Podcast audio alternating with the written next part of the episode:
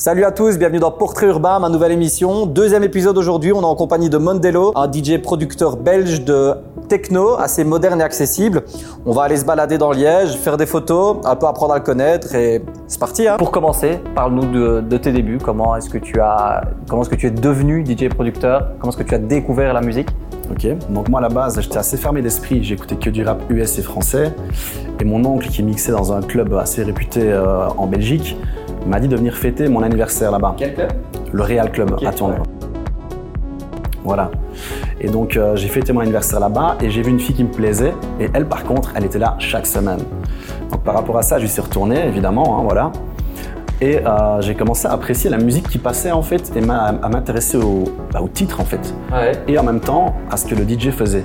Donc j'ai commencé à regarder euh, les platines, les DJ, etc. Et j'ai commencé comme ça à tout doucement ajouter ces sons-là. T'avais accès, euh, avais accès aux platines? Ah bah oui, ton oncle mixait là-bas, donc t'avais carrément accès à aller, pour aller voir sur, euh, sur le, je veux dire, l'estrade du DJ. Bah, je venais devant en fait, devant carrément, je regardais, en fait, je calais comme ça, je regardais quoi. Les gens dansaient, moi je regardais ce qui se, se faisait en fait. Ta passion entre guillemets commençait à arriver. Ouais, voilà, je me dis tiens, c'est intéressant et tout ça, donc. Ok, et t'avais quel âge, plus ou moins J'avais 16 ans. Bah oui, l'époque où on peut commencer tout doucement à sortir.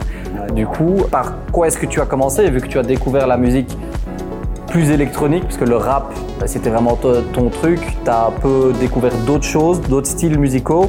Et euh, quels sont tes débuts du coup dans l'industrie? Comment est-ce que tu as commencé tes premières dates? Qu'est-ce que tu as fait? Est-ce que tu as fait des, des mariages, des anniversaires ou est-ce que tu as directement essayé de chercher des boîtes, euh, des bars, je ne sais pas, explique-moi un peu. Non, non, j'ai eu à l'époque l'intelligence de me dire que si je veux mixer en discothèque et en festival, il faut que j'aille directement dans ce sens. C'est vrai. J'étais pas du tout, moi les mariages, euh, j'étais le gars timide, on me tirait pour aller danser, moi je voulais pas. Euh, je suis pas fan de mariage en vrai, tu vois, les, soirées de mariage et tout, je suis pas très fan. Et donc moi je voulais pas faire ça, ni des anniversaires, parce qu'il y a toujours un emmerdeur qui te demande un son et tout.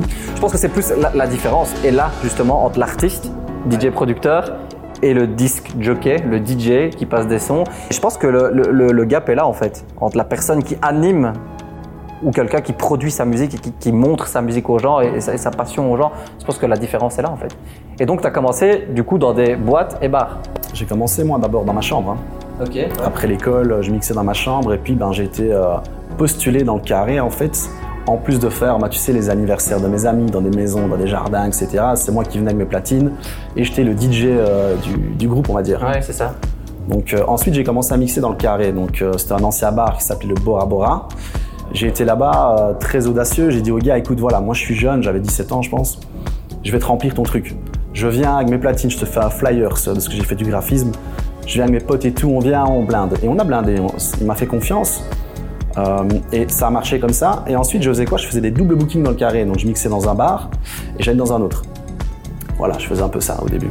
J'ai commencé comme ça. Les week-ends, je suppose, euh, le samedi uniquement ou?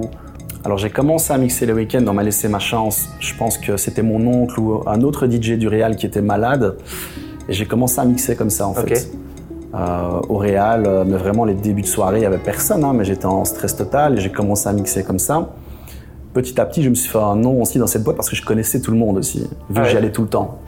Ok, super. Bah, et, du coup, c'est là que tu as commencé, entre guillemets, à devenir DJ. Est-ce que tu as produit directement ou, ou tu as commencé un peu à tout, tu mixais et puis tu t'es intéressé par la suite à, la production de musique euh. Ouais, voilà, moi, il y avait l'arrivée de YouTube, donc euh, j'ai commencé à regarder un petit peu des tutoriels. Il y avait MSN à l'époque et euh, j'ai rencontré mon ancien collègue de l'époque avec qui on faisait de la musique. On a commencé comme ça à faire de la musique ensemble parce qu'on avait le même style, enfin on avait ce style en commun, donc on a commencé à produire ensemble. C'est cool. Mais, et alors du coup, réseau, YouTube, TikTok, Instagram, entre guillemets, par la suite, parce que je, on, peut en parler. Tu as, une belle présence sur les réseaux sociaux, notamment TikTok et Instagram. Je pense sur le moment YouTube, il n'y a rien à faire, tu postes tes sons, mais ta présence, entre guillemets, le, fait de te rapprocher un peu de tes fans, etc., c'est sur TikTok et Instagram. Explique-moi un peu comment tu as réussi à créer ta visibilité, euh, comment tu as découvert ces réseaux-là. Alors la plupart des gens pensent que je me suis lancé sur TikTok pendant le confinement, mais en fait non, j'avais senti l'opportunité avant euh, et je voyais le truc, je me dis, mais personne n'est au courant. Il y a des, influenceurs, des TikTokers qui font des centaines de milliers de vues, des tout début de TikTok alors Enfin, dans, les débuts. Je pense, ouais, je pense qu'il y avait déjà les gens de Musicali et il y avait des centaines de milliers de vues, mais personne ne captait le truc. Donc moi j'ai senti le filon, j'ai commencé direct, il a fallu un peu de temps, je me suis un petit peu interrogé, j'ai été regarder des tutoriels de, de gamins qui montraient comment faire, etc. Euh, et puis j'ai commencé à poster mes premières vidéos et les résultats sont arrivés, pas de suite, mais ils sont arrivés. Donc, euh, Ouais, super. Et alors, du coup, est-ce que tu penses que ça te rapproche un petit peu de tes fans ou est-ce que ça te permet de te rapprocher un peu d'eux? Ou pas spécialement Ou tu essayes plutôt de les prendre et de, et de les ramener sur d'autres réseaux Alors TikTok, ça va hyper vite, c'est-à-dire qu'on peut voir ton visage euh, toute la journée. Euh, donc on va me reconnaître beaucoup dans la rue, etc. Donc il y a la team euh, Ah, t'es le DJ de TikTok, et il y a la team Je te suis sur TikTok depuis le début. Des gens qui vont me reconnaître, même qui spécialement n'écoutent pas la musique, mais ils savent qui je suis parce que bah, ils m'ont vu toute la journée C'est une leur belle visibilité, mais ça ça C'est la nouvelle. TV, c'est la ça, nouvelle TV, ouais. donc, Ouais. Par rapport à ça, c'est plus difficile de convertir, euh, enfin de, de vraiment te faire apprécier euh, sur TikTok parce que ça va vite. On t'oublie vite en fait. Que YouTube, etc. On t'oublie moins vite, tu Bah, passes plus de quelques temps. secondes, hein, c'est sûr. Voilà. Ouais, c'est assez chronophage. Mais ça t'a permis d'avoir une certaine visibilité. Bien sûr. D'ailleurs, je pense qu'à l'heure où on parle, on est à plus de 200 000 sur, euh, sur TikTok. C'est Ouais. énorme. Franchement, arriver à faire ça, il faut. C'est un boulot de dingue. Les gens ne se rendent pas toujours compte d'ailleurs du travail qu'il y a derrière des petites vidéos courtes comme ça. Il y a un sacré travail. D'ailleurs, TikTok a permis aussi euh, à- aux personnes de découvrir tes, tes, tes productions, en particulier, je pense, tes remixes qui suivent un peu les trends. Euh, Parle-nous un peu de ta dernière, euh, ton dernier titre en date, Can Get You Out of My Head, qui est un remix de Kylie Minogue. C'est ça. Ouais, comment ça s'est passé? Donc en fait, moi j'ai senti le filon aussi euh, parce que j'ai ce côté assez avant-gardiste, j'ai cette chance-là. Donc je, je me suis dit, bon voilà, tu prends les tendances, peu importe que ce soit des films, des séries, de la musique, et tu fais des remixes dans le style un peu hyper techno, donc ce qu'il y un petit peu sur TikTok, vraiment le style techno accessible. Et donc j'ai commencé à en faire pas mal jusqu'à un moment où il y en a un, deux, trois, quatre qui ont buzzé, qui font des millions de streams, etc. Alors que ça part uniquement de TikTok. Je commence à me faire un réseau un peu partout dans le monde d'influenceurs qui utilisent mes sons. Et ensuite, je poste le Kylie Minogue, qui ne marche pas spécialement par rapport à mon compte, mais par contre, un Australien l'utilise et lui fait 800 000 vues en 24 heures. J'ai l'impression qu'en en Belgique, on a des œillères sur la musique, c'est fou. Tu vas du côté flamand déjà, ils sont beaucoup plus évolués, je trouve. Ouais, Mais bon, ouais. après voilà, si ça t'a donné une visibilité ailleurs dans le monde, ça fonctionne aussi. Et du coup, c'était ton son qui fonctionnait sur le, tic- enfin, sur le compte TikTok de quelqu'un d'autre en Australie. Mais ça t'a ramené quand même de la visibilité. Bien sûr, ça permis de. bien sûr, bien sûr, parce que les gens en fait, euh, bah, m'ont découvert un petit peu par rapport à ce son-là. Mais en France, Belgique, Suisse, là où j'ai le plus d'abonnés, parce que TikTok c'est autour de, Tu es francophone aussi, donc. euh, Voilà. ouais. bah, les gens n'ont pas spécialement, c'est pas qu'ils n'ont pas adhéré, mais en tout cas ça n'a pas pété comme là ça a pété un peu partout euh, en Allemagne, en Australie, etc. Donc le morceau Buzz, il fait beaucoup de streams. Sur SoundCloud, il y a plus de 2 millions. Avant, avant la sortie officielle, on va dire, Kylie Minogue like euh, sur Instagram la vidéo. Donc euh, ouais, franchement c'était ouf. Je, vois ça, moi je me dis ok cool, pourquoi pas, tu vois. Et là on est contacté euh, parce qu'on est, on est deux sur le morceau hein, par un label qui, qui est super réputé aussi, qui nous disent voilà, on sent le morceau, on veut le signer, on veut le cleaner, donc re- rechanter, euh, faire rechanter la voix, avoir tous les droits, etc. Et on le sort. Et là, ça fait, ben, ça fait une semaine que c'est sorti et c'est à 300 000 streams sur Spotify. J'ai vu, j'ai vu. Bah, félicitations déjà parce que c'est une belle avancée dans une carrière entre guillemets d'être signé Ouais. par un gros label. Ils sont assez réputés, ils sont très pros. Et donc, euh, ça a pris un peu de temps, hein, mais euh, tout a été bien fait.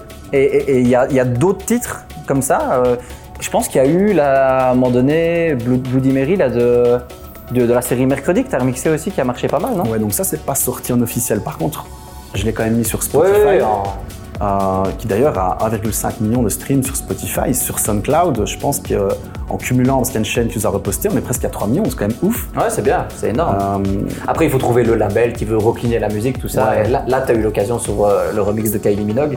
Et je pense que c'est. bah, ce qu'il y a, c'est que mercredi, c'est trop. euh, c'est comme Barbie, parce que j'ai fait le Barbie Ouais, récemment. euh, c'est trop. C'est court.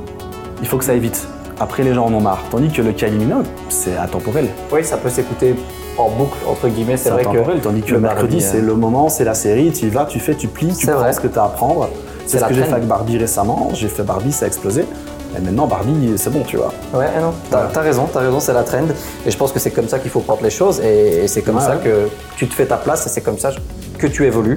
Mhm. Je pense que tu as, eu euh, le beau créneau, le bon créneau, pardon.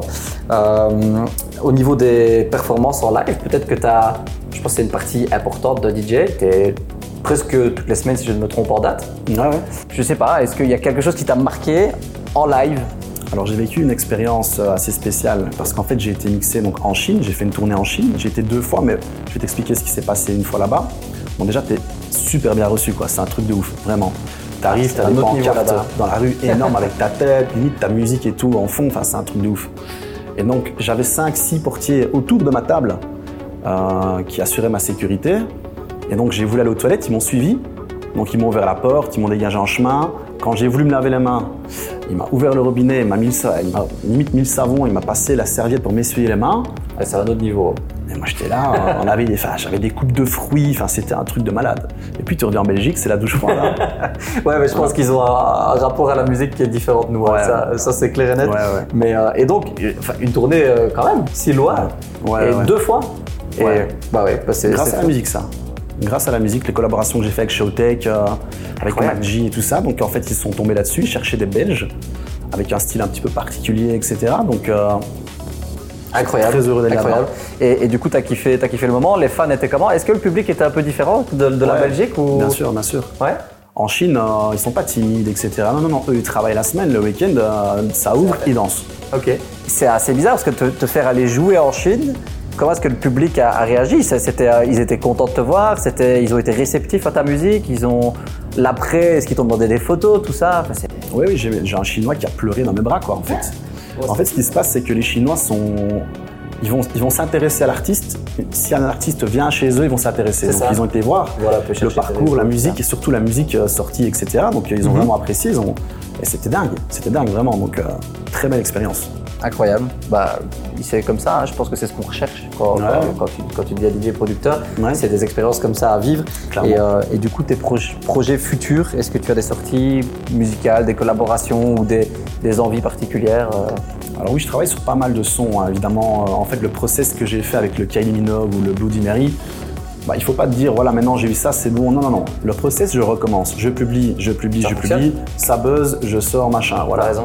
Donc ça, c'est ma stratégie. Donc je continue là-dessus. J'ai quelques collabs en cours avec justement des Allemands, etc. que j'ai rencontrés via TikTok. Donc, euh, et puis ben, développer aussi ma chaîne YouTube avec certains vlogs, des mix en live, etc. Donc, euh, c'est la bonne occasion. Je vais euh, exact, t'aider là-dessus. Voilà, ça me fait plaisir d'ailleurs. Ben moi aussi, énormément. Et euh, si tu as euh, un nouveau DJ, imagine moi là je commence, je veux me lancer dans la musique. Comment est-ce que je dois faire pour me faire connaître maintenant? Euh, bah, pour moi, il faut miser tout sur le personal branding. Donc, bah, voilà, être quelqu'un et avoir une présence sur les réseaux. Parce qu'en fait, si tu, ne, tu as beau faire de la bonne musique, tu as beau. si tu n'attires pas l'attention, ta musique, elle va rester dans un tiroir. Tout le monde s'en fout. Parce qu'il y a beaucoup d'artistes maintenant qui vont râler en fait de devoir faire des vidéos, etc. Il y en a qui me disent mais comment tu fais? Moi je saurais pas. C'est de la prétention de penser que rien qu'avec ta musique, tu vas pouvoir exploser. Non. Ah, Maintenant l'air est aux réseaux sociaux. Maintenant, tu as un euh, téléphone, ouais. tu sais tout faire maintenant. Ouais, tu sais tout faire. Il n'y a plus besoin de commencer à avoir une équipe, en tout cas quand tu débutes. Donc je suis désolé. Numé- numéro un, c'est le personal branding, le web marketing, posté en masse sur les réseaux, dont TikTok selon moi pour commencer, qui va justement t'amener du monde ailleurs. Mhm. Clairement, voilà, pour moi c'est ça. Et travailler ton style, évidemment, la Ouais, musique avoir et tout ça. avoir Mais vraiment ton style bien défini et arriver à créer quelque chose autour. bah, Maintenant, c'est c'est plus, c'est plus comme avant. Avant, tu allais jouer en boîte, tu allais te faire ton nom et tu étais résident de la boîte, tout ça. Maintenant, si tu veux devenir DJ producteur, je pense que les réseaux, bah, c'est. la- Il y a beaucoup de DJ qui sont, qui sont assez chers en Belgique même, tu vas les entendre, euh, tu, tu peux faire la même chose. Mhm. Mais vu qu'ils passent en TV, vu qu'ils ont une certaine. euh, que les médias les poussent ou que voilà, ils ont une certaine notoriété, les gens viennent. Ah ouais, c'est sûr. Alors moi évidemment, je ne prône pas ça. Moi je prône le package complet, je veux vraiment être un artiste complet. Mais si tu veux avoir des dates, il faut que tu ramènes du monde. C'est comme ça. sûr. Si tu ramènes personne, t'as beau être le meilleur, tout le monde s'en fout. Si tu on te met en tête d'affiche, c'est parce que tu vas ramener du monde. Sinon, Voilà. euh, quel est l'intérêt de payer cher à, un artiste pour qu'il ne ramène personne et que personne ça, ne voilà. s'intéresse à la tête d'affiche? Ouais, Non, ça c'est sûr, t'as as raison. Et du coup, bah, pour conclure, les petites questions interview, dans 10 ans, tu te vois où? Écoute, dans 10 ans, je me vois faire le tour du monde. hein. Ah, bah Donc oui. euh, dans les plus gros clubs, avec Beau une projet. petite résidence euh, à Ibiza, à Las Vegas. Donc, serait euh, cool, ce serait cool. Ouais, mais ça va le faire. hein, Ça va Je le faire. pense, on va bah, travailler. le- on va tu- travailler. tu, hein. bosses pour ça, on le voit bien. Donc, euh, je te souhaite plein de, plein de succès. Je te souhaite de réaliser tes rêves, d'aller euh, de faire le tour du monde, de découvrir euh, d'autres horizons. Ça m'a un peu ouvert l'appétit, je t'avoue, si on allait manger à bout. Ok, c'est parti. Let's go.